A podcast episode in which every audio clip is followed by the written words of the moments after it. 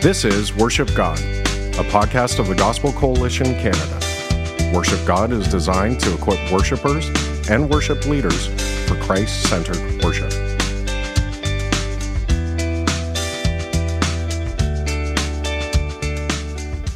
Well, welcome back to Worship God, a podcast of the TGC.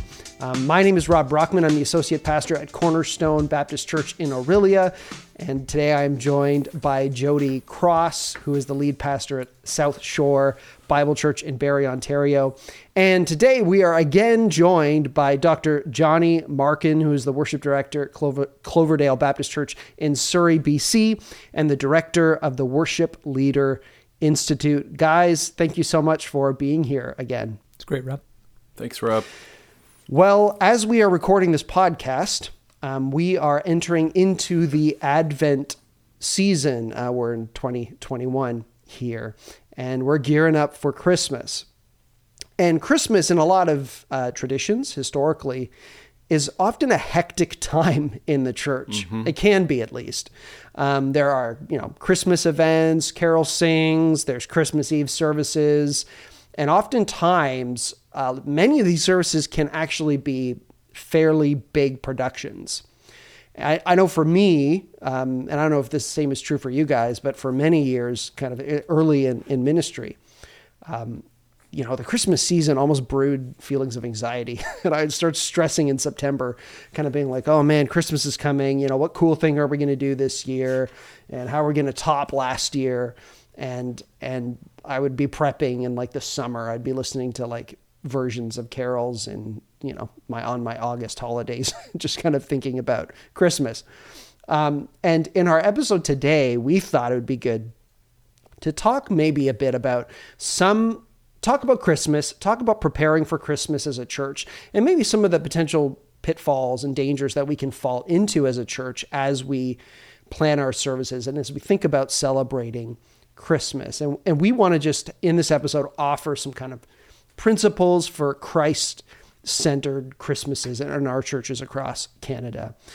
And, as pastors and as worship leaders and as worship pastors, we just want to kind of stop for a second in this episode and just maybe reevaluate and rethink um, how we think about Christmas and in our services, Christmas services. So, but first of all, guys, I was just curious Tell me a bit about your own personal traditions when it comes to Christmas. Johnny, I'll start with you. What did your what does your holiday season maybe look like historically and as a family and in the churches you've been in?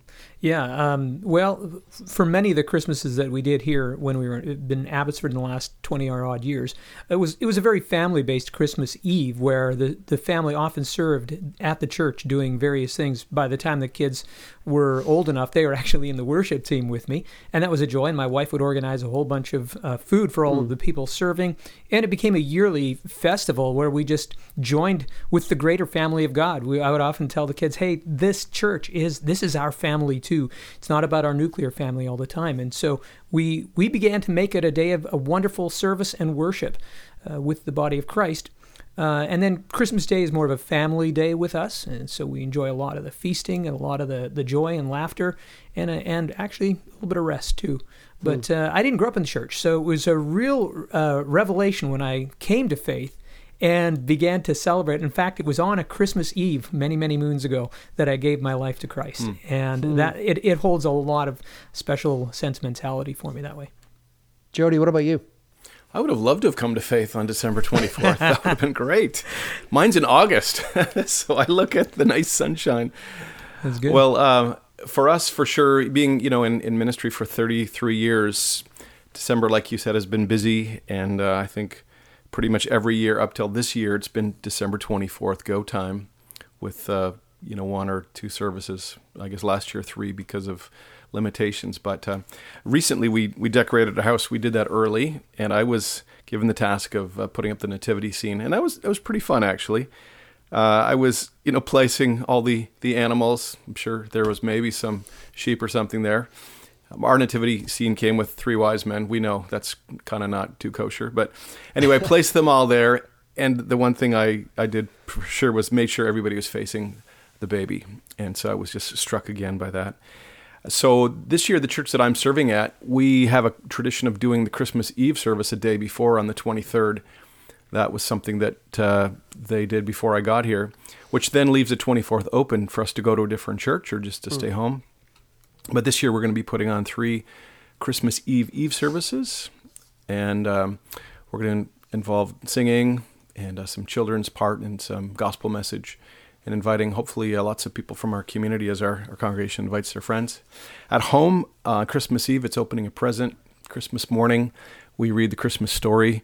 Uh, our kids are a little bit older, so when everybody kind of wakes up around 9.30 or 10, we, we all gather in the living room and we read mm. the Christmas story and then open our gifts and pray together. Mm. Then have a big brunch. And then uh, usually there's some family that's visiting uh, from someplace. So that's kind of what we do. Mm. Yeah, for me, like I said, mentioned like historically, Christmas and being in ministry was kind of a very stressful time, long hours. I would always end up getting sick after mm. Christmas, and so that kind of week after Christmas, I would just I would get the big cold and I'd be out for the count for about a week. Um, but for the past few years, actually, um, we've scaled things back and we kind of and like we're going to talk about in this episode, kind of had a bit of more of a healthier kind of perspective on the Christmas season as a church, and so it didn't it wasn't like a stressful time anymore. And and so that was nice for for me and my wife you know christmas eve after services you know we're with the church we're worshiping jesus and we're praising singing songs and it's great. Come home and we'll do a little like a wine and cheese thing together and just kind of spend the night together. And then typically historically all of our family lives away. So my family lives in kingston Sienna's family lives in Montreal. So it would be, you know, 6 a.m. on the 25th. Mm. We'd get up, get in the car, and start driving through the snow and make our way, you know, to our families, and then stop off in Kingston, see my family, then a few days, and then go to go to uh, Montreal. So a lot of traveling, a lot of family, and uh, you know, the majority of our families are Christian, so there's just a lot of good kind of time just to reflect and talk about Jesus and stuff. So, yeah, that's kind of historically our our kind of pattern. Now, when we talk about a Chris, Christmas caution and cautioning us about how we plan our services, it might come across like we're a bunch of Scrooges and we don't love Jesus or Christmas. and so, I just want to start off by by by saying um, that that's not the case, guys. Why is it important? Why is it critical? Why is it a benefit that we do celebrate Christmas? What do you think? What are some reasons why it is important for us to celebrate Christmas? You know, there's a, that phrase, the um, familiarity, familiarity breeds contempt. And uh, we get so used to this story that we, we think it's a story. Paul Tripp wrote this in, in a book uh, called O Come, Let Us Adore Him, a devotional that he did. He said, Sadly, many of us aren't gripped by the stunning, magnificent events and truths of the birth of Jesus anymore. Mm. And, you know, I think most of us are doing okay at the transcendence of God, His bigness, His awesome power, but we forget His immanence, His nearness. And so when we celebrate Christmas and the Advent season, uh, we're just reminded of the, as uh, Tripp says, the stunning magnificence of Philippians 2, what it mm-hmm. meant for Christ to, to become a, a human being and uh, to be clothed in flesh. Christmas is a, uh, just a, such an important thing to remind our people, our own hearts, that God is with us. He's for us. He's Emmanuel. And we need it. As leaders, our people need to be reminded of that all the time. And the thing that I realize both about Christmas and Easter, it's almost like the event happens for a day. And I think we may have talked about this on another podcast about Easter, but it, it's the thing for the day. And then a couple of days later, you know, Christmas is over and the incarnation is, is sort of shelved until you know, next uh, next year, 11 months later. And so uh, it's just a good reminder that Christ is for us, He's with us, and that um, the gospel is um, is shown in Christ that a, a, dark world is led home through the light that Jesus brings and what He's done for us. Mm. For from my perspective, one of the things that uh, uh, coming from a non-church background really still grips me is this sense of the story. Um, I I used to think that we had to find clever ways to tell it, and each Christmas had to come up with another way. And then one day, my wise wife said, "I, I really just miss hearing the story." And and it, it struck me that many of us do take it for granted. We tend to maybe segment the story of Christmas into a little Sunday school event that we do, and it's children and it's shepherds and little things like that. But the magnificence of the of the story of God breaking into history in human form really is it's one of the great pinnacles, turning points of history.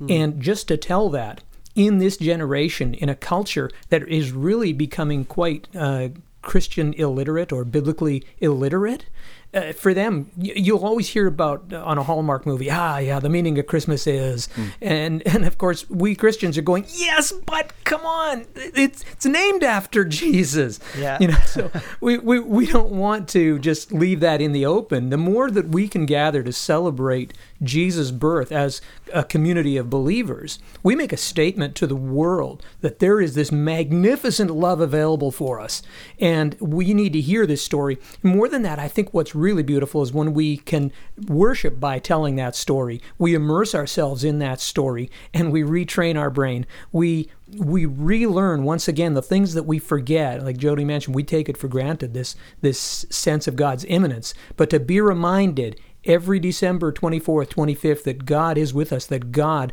chose to become incarnate. Wow, that is quite something I think our generation needs to hear. God cares about us. Mm.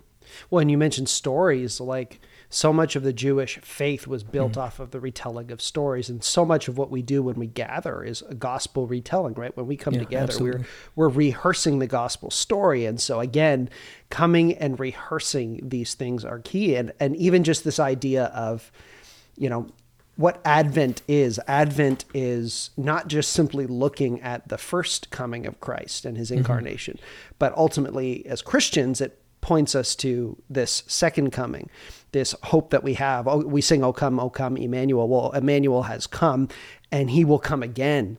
And so that kind of that's a message that we need to be reminded of because that's the gospel hope that mm-hmm. we that we have that Jesus has come. God is God with us, and He is coming. He's left His Spirit with us, so we're not alone. There's great hope in that, and that hey, everything that's going on in this world has ultimate purpose, has an ultimate direction, which is the culmination of all things, the return of Christ. And there's such a great hope. You know, if, if you just leave the hope in the Christmas story, Jesus came, it's like, well, mm great. But it's like, no, Jesus came and he rose, he died, he rose again, and he's coming again. And that's where we find, I find such that that's those are the implications of the incarnation that that are beautiful to dwell on during Christmas. Hmm. Yeah, and it's good to connect that story uh, when we can to the Easter story, to mm. the resurrection, the ascension, and the return, so that there is this complete narrative that we can begin to unpack for, for everybody and be reminded that it's not just about going back and remembering, oh, it's nice, Jesus born in a manger. You know, it's just not this little nice little story, but it's yeah. it's actually meaningful and pointing forward. And I think mm. that that is one of those great purposes of Advent. It's pointing forward. Yeah, mm. absolutely. Uh, and you hit on something I think we'll we'll pick back up again, um, guys. So then, so we've talked about why it's important to celebrate Christmas. Okay, so we're not Grinches. We're not trying to get rid of Christmas, yeah. but what are some ways then maybe that we have gotten off the mark when we when we do celebrate Christmas? Um, Johnny, you I saw it on Facebook the other day, and you had posted this Advent devotional, I guess, for your church, mm-hmm. and you kind of touched on some of the ways in which we kind of miss out or miss the mark when it comes to our Christmas celebration, our Advent celebration. Maybe just tell our listeners kind of what you wrote in that article and fill us in. Yeah, I was kind of concerned that many of us think about Christmas in a nostalgic way. I mean, whether you're a Christian or not a Christian, we look back at our Christmases and the joys that we have, in some ways, maybe the pains we have too, and remember mm. those who are hurting at Christmas. But for many people who love to celebrate Christmas, they look back at things like a childhood filled with innocence and joy and hope and then that's what they look to is recapturing some of those feelings and that's not wrong we want to be able to uh, rejoice in good memories but Christmas and Advent, especially, is for remembering what it's pointing to, not what it was. So rather than just be nostalgic, the act of worship is remembrance. It's in, in 1 Corinthians uh, 11 the word remembrance is anamnesis, and it's an action, an activity you do around the table. The anamnesis, the the rehearsing, as you put it, Rob, is a beautiful word. It's the action we do from the past. We pull it into the present because it's pointing forward to the great hope of Christ's return. And so, so many of the things we do in and around Christians, uh, Christmas that are cultural, the even the decorations we have, we need to stop and think, well, why are we doing this? I mean, is it just because it's pretty?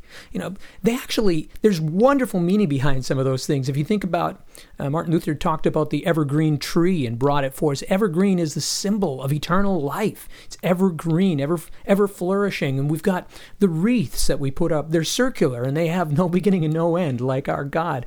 Uh, you can think of the, the colors around Christmas gold, the royal color, the King of Kings being born, uh, red symbolizing the sacrifice for which Christ was born to shed his blood. And then you've got the Advent candles, which many people in their traditions love to light at Christmas. And they symbolize the beautiful light breaking into the darkness, not only in his first advent, but the coming light of Christ to rule and reign forever and bring perfect justice and heal us all.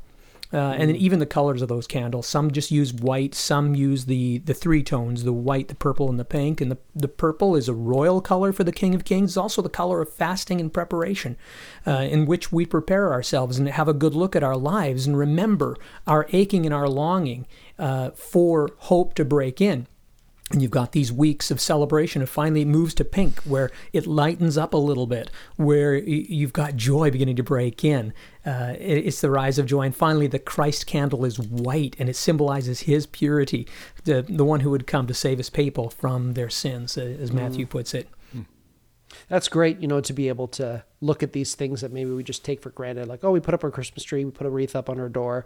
But what a great opportunity as a family to come around and go, hey, guys, let's, you know, we put this tree up every year. Um, do you know maybe what this represents? Let's think about this idea of the new life that we have in Christ. The like these are great little things that can infuse a little more gospel, like a little more Jesus into our celebrations. Jody, what are some maybe some other ways that we've kind of gotten off track when it comes to celebrating Christmas? Yeah, for the leader, uh, I, we've just referred to it already, but this frantic, hectic pace that we sometimes arrive at December 24th and realize we haven't prepared our heart whatsoever. And, um, you know, I think we'll get to that in terms of earlier preparation, but we can be so busy that we, we don't like the season. We don't like what we're called to lead, and we don't like what we're called to lead others in um, because we're just so frantic and uh, we work ourselves uh, thin.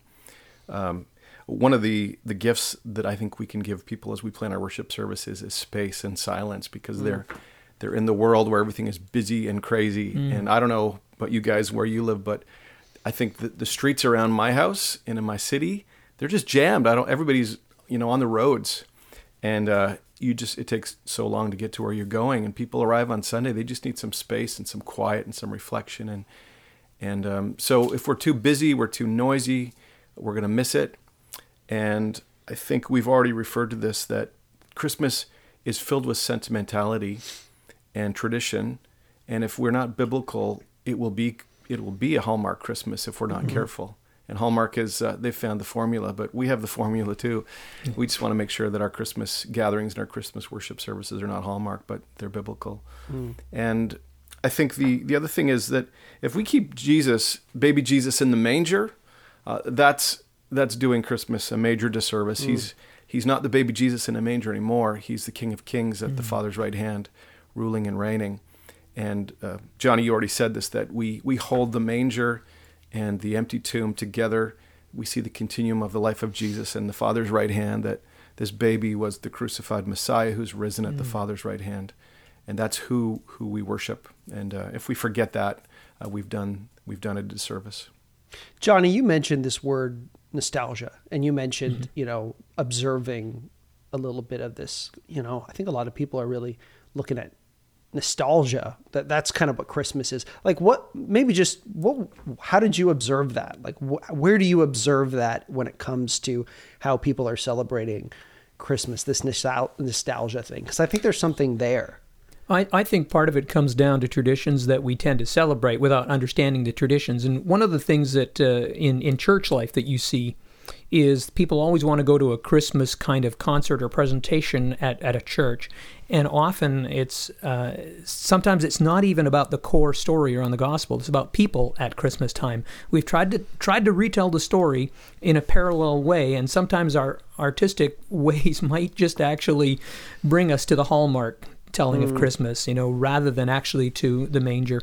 And, and, and, I'm I'm concerned that we stop making the main thing the main thing, and and mm. we, we don't need to be too clever. Uh, the, the, story we need to hear over and over again, and, and I think just trying to do something because it's what you do at Christmas I think we need to infuse the meaning in the symbols. Mm. whatever we do in worship, you know, symbols are powerful and they help us. They give us anchors. And I think that's why many people who aren't in church, they're the twice a yearers, they actually like to come to a worship service and hear about our hope. We don't have to couch it in terms. We don't have to try and, uh, well, we want to tell you about, oh, let's talk about this. But, but, but no, it's yeah. Jesus. It's two times a year that we get to really talk about mm. Jesus at That's his right. birth and as his death and resurrection. And let's not be quiet about it. Let's proclaim it because it's so full of love and hope. Yeah. You know, in our communion, we did a episode on communion and the Lord's table just recently, Johnny. And in that episode, we talked about um, how you know there's people are afraid of doing communion every week potentially because it'll be it'll get rote and we talked about how the solution to not that not happening is not making it more fancier and like put communion in the back of the sanctuary and pick it up on your way out. It's not like that's not the way to help things not grow kind of stale. Intentionality is leaning in more and being more thoughtful and intentional and drawing out different aspects. That's a way in which we can make things a bit more relevant to people. And so I think that's the, the thing we fall into with Christmas. We think, well, how do we make it flashier? People mm. are getting bored. Let's make it flashier. Let's do all the cool things and more fun things. And it's like, but wait a second. That's one strategy. But what about the strategy of leaning in more and being more intentional and more simple and more clear? That's definitely a strategy I think that um, we've picked up in the past few years. I have picked up in the past years, and I've seen just great results with that. Just coming a bit more simple with the Christmas, focusing a bit more, and that really helps. I think something else you guys have talked about, a danger, a big danger that we kind of hit on, is and it, it, happens with Easter too when we we focus just on the cross like Good Friday we focus on the cross. It's like leave out all the songs leave out the fourth verse of in Christ alone like really just focus on on the cross and really just focus on leave us like hanging. And with Christmas it's kind of the same thing. You know we end with the shepherds and we end with baby Jesus in a manger. And it's like we're afraid to tell the whole gospel story. Mm it's like we suspend our Christian faith in a sense, and we think about it just in these piecemeal. And and I don't necessarily think that that's helpful. I don't necessarily think that staying there in that moment is what we really need to do. These are these are great opportunities for us to kind of lean into furthermore into the gospel story, into that kind of biblical narrative and give people hope. And the hope isn't that a baby was born and that's just the hope the hope is well that baby was the messiah and he lived a perfect life yeah. and died for our sins and rose again hmm. Hmm. guys we're trying to oh sorry jody we're, we're trying to grab onto this moment too because in culture when the windows for us to share our faith are closing christmas probably like no other time of the year is the time that that people are open to talking there's a there's a sentimentality. There's a Hallmark is helping us in this way. You know, they still Christmas is still a good word. Thank you, Hallmark, for at least maintaining the word. Yeah. Thank you, Handel, for uh, you know what you did in writing Messiah. But we have, as believers, as people who are on mission, and this is what we've been actually doing for the last 12 weeks in our church. We were in a series called The Gospel Know It, Love It, and Share It. And we were encouraging our people in the month of December to take advantages of sharing their testimony, inviting people because we have this cultural moment where people are still open. And uh, we have to tell the story. If they're coming, they can't just get the baby. They need they need mm. the full gospel. Yeah. One thing too that I find that sometimes we do, and maybe you guys will disagree with me, and if so, cool, that'll make this more fun. But I do feel like sometimes we we loosen up on our restrictions on our guidelines around song singing. Like we kind of make exceptions for a lot of the songs. And so, like generally speaking, we wouldn't sing a song like "Little Drummer Boy," you know, uh, like that a kind of song like that normally wouldn't really fit in our it doesn't really say anything of of much value. And yet we sing these songs and sometimes we kind of i think we kind of make exceptions for the sake of nostalgia for the sake of what we're talking about well because oh it's part of the season so let's sing we wish you a merry christmas in our worship gathering like why not and we kind of make exceptions that we wouldn't normally make for the sake of the season for the sake of these things.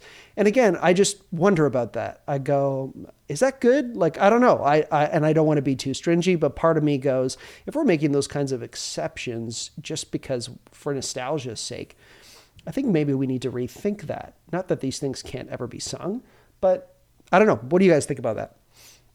Actually, I think there's a great deal of merit in looking at how we lay out our songs during not just Christmas, not to just call the whole month of December uh, Christmas, but I think Advent plays an important part in teaching us why these carols were written, why these hymns were written, so that if you sing O Come Emmanuel, you get in touch with the longing not only of the people of God in the Old Testament who waited for Messiah, but for us today who await his return we're still broken here, God. We we mm. know you've shown the healing. Mm. Come, fulfill it now. And so I, I, I think there's great merit in taking those weeks of Advent at what they're talking about, whether that is hope, whether that is love, whether that is joy, whether that is the sense of peace, and, and, different traditions they, they mix around the dates and point it all, but it all comes down to the 24th and Christ, and in which he fulfills everything, and he is everything needs to point towards him. Is there mm. hope? Yes, it's in Christ. Is there peace? Yes, it's in Christ. Is there, and etc. etc. Mm. You this is what we need to do, and so all of the songs we choose, be they Christmassy or just great songs of worship should probably try to link on those themes.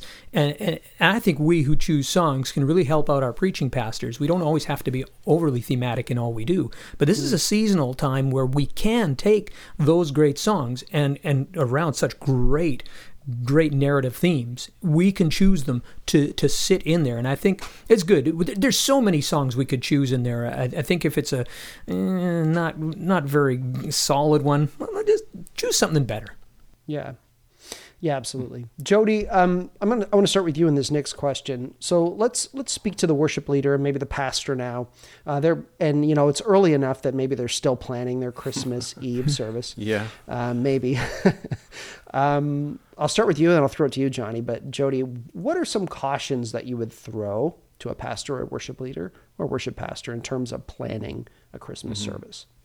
Yeah, start early So when this gets released, I don't know how many days or weeks. So, you know, if we'd had this conversation in October, early yeah. would have really been early. yeah. But you know, if, if you're not early, maybe we should shelve this for for a year. But yeah. starting early really helps because the pressure arises a lot. Probably like no other time of the year are we under pressure mm. for lots of different reasons. Uh, life is just busy, and these this is the busiest time for a worship leader, music director at a mm. church. Start early would be the first thing and uh, I had to go away recently for uh, about nine days, and I had to get my Christmas planning done early. So I came back knowing that the services were planned in draft, mm. and that's a big weight off my shoulders because there's there's a, a, bunch of other things happening. Second thing I would say is it's already been said, but don't be novel.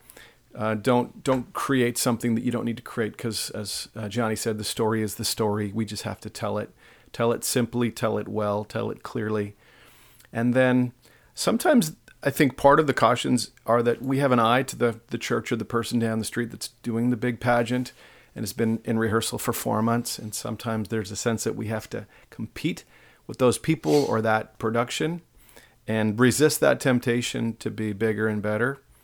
And then finally, one thing that I've uh, really helped or been helped with is just delegation. Mm. I remember was uh, so Christmas. You know, you're planning your services. You've got your Sunday morning rehearsals, and then the folks that are doing the Advent readings, they arrive at the same time as the worship team is just finishing up, and I can't be both places at once. Mm. And so there was a woman in our church who loved to organize, uh, and she loved to work with people and rehearse the mics. And uh, not too far, Rob, from where you're standing, yep. that stuff happened. And I was just just joyful to watch her do that and work with those people while I was finishing rehearsal. She did that last weekend for me too, Jody. Well, there you go. High five, man. High five. Well done. And so, you know, we can't do everything, but we can help uh, gift and delegate these tasks to people who love to do what they do, and then we're not uh, run five different directions at once. Mm. Johnny, what do you think? What are some you know warnings, tips, advice that you'd give uh, pastors, worship leaders? Yeah, I, I, think that all, all of what Jody has said is really, really sound. I, I, I think we've we've also mentioned just to keep the main thing the main thing. We we do need to lean into the story more and more and more as our society gets more biblically illiterate. Uh, and when you actually encounter people who don't know who Jesus is, you know, talking about a baby Jesus isn't going to make any difference. So I, I, I, like everything that Jody has said there, and and I think it it emphasizes that when we're putting together services, team is really important. Uh, mm. Harness the strengths of others who are really good and who are really passionate at helping in these things. And the more you involve people, the more the sense of family actually continues to build. And you give people a wonderful outlet with which to serve their own church body and to make a declaration uh, about Christ in our community. And for them, it's a wonderful opportunity if they have non believing contacts at work or school or wherever they might be. Hey, we're putting on this this service. It's it, it's really who we're about. Why don't you come to it? And if if your life has been uh, an illustration of the gospel, the way you live it, uh, that's probably going to have some credibility. Well, well, let's go find out what you really believe. What what makes this in you? So, mm. and maybe one thing I would also add to that is, you know, we want to invite people into this. We want to invite a lot of people into it, and it, it does help build that sense of family mm. when we're all gathering together and there's multiple people involved. But I would, I would, I would also encourage pastors to not overwork those people. Mm-hmm. Um, mm-hmm. And you know, I think at times when we we want to put on the big production and we want to put on the big event, we're not often thinking about all the volunteers, you know, and all the people who are giving up hours of rehearsal and practices. And the more that I've grown as a worship leader, the more I value blessing my people and not being a burden on them. And i want to i want to do things that are gl- going to glorify jesus. I want to do things that are going to proclaim the gospel. And so yeah we need to do some work and we need to put our uh, feet to the ground for a bit. But i also don't want people in a busy time of year to be exhausted. I want to give them headspace so that they can actually ponder and reflect and think about the implications of the gospel and enjoy these services. And so sometimes like my vision for this big thing uh, comes at the expense. There's a lot of people under the wheels of the bus behind you to accomplish mm. that. And so I would say, you know, if people are first in pastoring and shepherding and leading your people well throughout the season and utilizing them well, then if, if that's true, then I think we'll we'll avoid maybe some of these mistakes that we can fall into with overproduction and stuff like this. That's a good word. I think that we, we don't have to be afraid of keeping things a little simpler, or in fact, even if it's rough around the edges in presentation, uh, we're not trying to compete with the the grandiose theater and the films that cost four four hundred million dollars. Yeah. You know, we're we're not doing that. We're we're doing in simplicity what we do because we're a family, and and and it takes me back to how the Jewish families would celebrate Passover. They had a mm. little drama around the table, and they recited their their passages. Everybody had a part. But in doing that, it inserted them in the sor- in the story, and they understood it from a, a visceral place, a real gut gut kind of connection to it. Mm, yeah, that's good.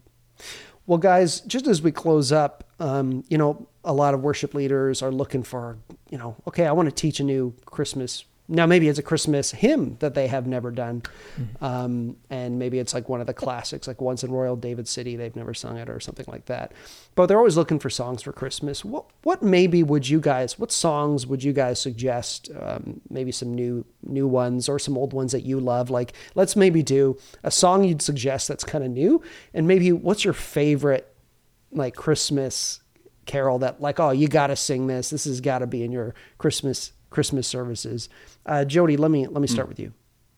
Sure. Um, we've talked about this song before, but it was a song that came out two years ago, I think, just pre-COVID, maybe a year ago. But Paul Baloche's song "Behold Him." Mm. And I love songs that are actually that work really well in the season of Advent, but that you don't have to shelve them. You can actually sing them as well mm. in mm-hmm. January as you can in December. And "Behold Him" is is one of these songs that really does tell the story of the coming of Christ, his, his mm. dying, and the beauty and the majesty and the worship that is calls for response. Mm. Um, so if you haven't heard that song, folks, uh, check it out. It's a great tune. It's very sim- simple and playable. We've talked about that before on one of these yeah. episodes. And um, there's a new Sovereign Grace song called "Come, uh, All You Unfaithful," and it really is a song of invitation. And I think it speaks particularly in Advent to the brokenness that we we bring to to our worship services as individuals. We just stuff is not together. We're hurting, we're disappointed, and particularly in the season that we're finding ourselves in, mm. we feel like we just don't have it all together. And this is a song of, of invitation with an mm. interesting twist on "Oh Come All Ye Faithful." Mm. Uh, the Sovereign Grace folks had the the brilliant idea to write, "Hey, come if you're unfaithful."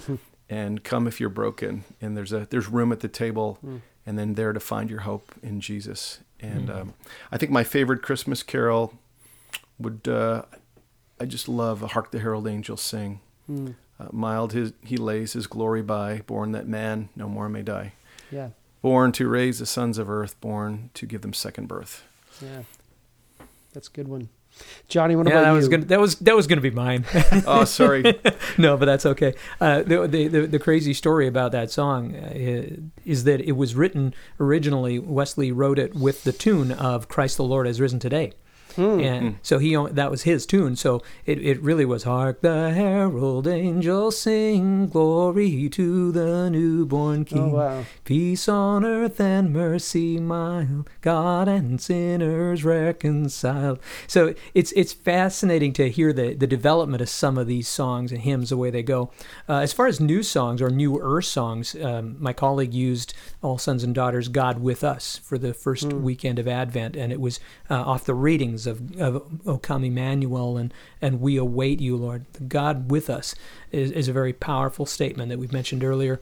Also, mm. uh, the Hillsong song "King of Kings" really is mm. a great, you know, wide gospel song that helps mm. us with the sense of the incarnation too. But I mean, uh, when I think of "Joy to the World," that is also such a fabulous yeah. song, and I, and I think it's it's a song that you really can only use in the season too. But when you look at the at the writing team of uh, Handel and uh, Isaac Watts, uh, I mean that's a couple of Hall of Famers right there that collaborated on that song. Yeah, you know, so. yeah. Uh, I think for me, well, you know, one of my new favorite songs is um, uh, "Sing Me the Song of Emmanuel" by um, the Gettys. I think Matt Papa, Matt Boswell, those guys who wrote it, and that one's a great kind of song. Uh, got a great bridge in there. One of my favorite other new one, newer, it's older, is a song called "Here with Us" by Joy Williams. Now I haven't really done it, and Jason Ingram, I think I haven't really done it in services, but I put that on the other day, and I was like, oh man, this is such a great song, great melody. So if you haven't heard that one, check it out. For me, my favorite hymn, I think, would be um, "Come Thou Long Expected Jesus." Mm, like mm. I just think uh, we sung that on Sunday, and actually my pastor was like, "Oh, it's my favorite song." And then up, upon reflection of it, I'm like, "Yeah, that song's got some great lines." Um, that just speak to the hope that we have of Christ's return, yeah. you know? Yeah. And so yeah again, like there's so many, but those are those are some of them. You know, well, mus- musically, Rob, I just got to point out how difficult that melody is. I mean, if, if yeah. a young songwriter brought that to us, oh, and, yeah. I mean, we'd probably say, oh, yeah, go write something simpler that we can all yes. learn. well, I think of there's a few hymns that I that I think of. Oh, I can't remember the other one now, but yeah, yeah, that, that one definitely is more of a complicated melody. But once you know it, boy, it's it's, it. it's second nature, and the lyrics are just so beautiful. Well, it's amazing. I was just going through how many minor keyed Christmas songs mm. there are. You know, there's yeah. a ton of them. What child is this? Oh, come, oh, come, Emmanuel. Um, there's a bunch of these. They start off on E minor, you know, and so I was I was kind of learning about that, going, oh hmm. wow, there's a interesting little thing. The Christmas carols love the minor keys. It's interesting. Well, guys, thank you so much for being on this episode, and Johnny, thanks again for joining us. We really appreciate appreciate you having you having you it's on the podcast. Thanks. Mm-hmm. Yeah, and thank you, listeners and watchers, for joining us. And we'll see you on the next episode of the Worship God podcast. Bye for now. Worship God is a production of the Gospel Coalition Canada. For more Christ exalting resources, go to ca.thegospelcoalition.org.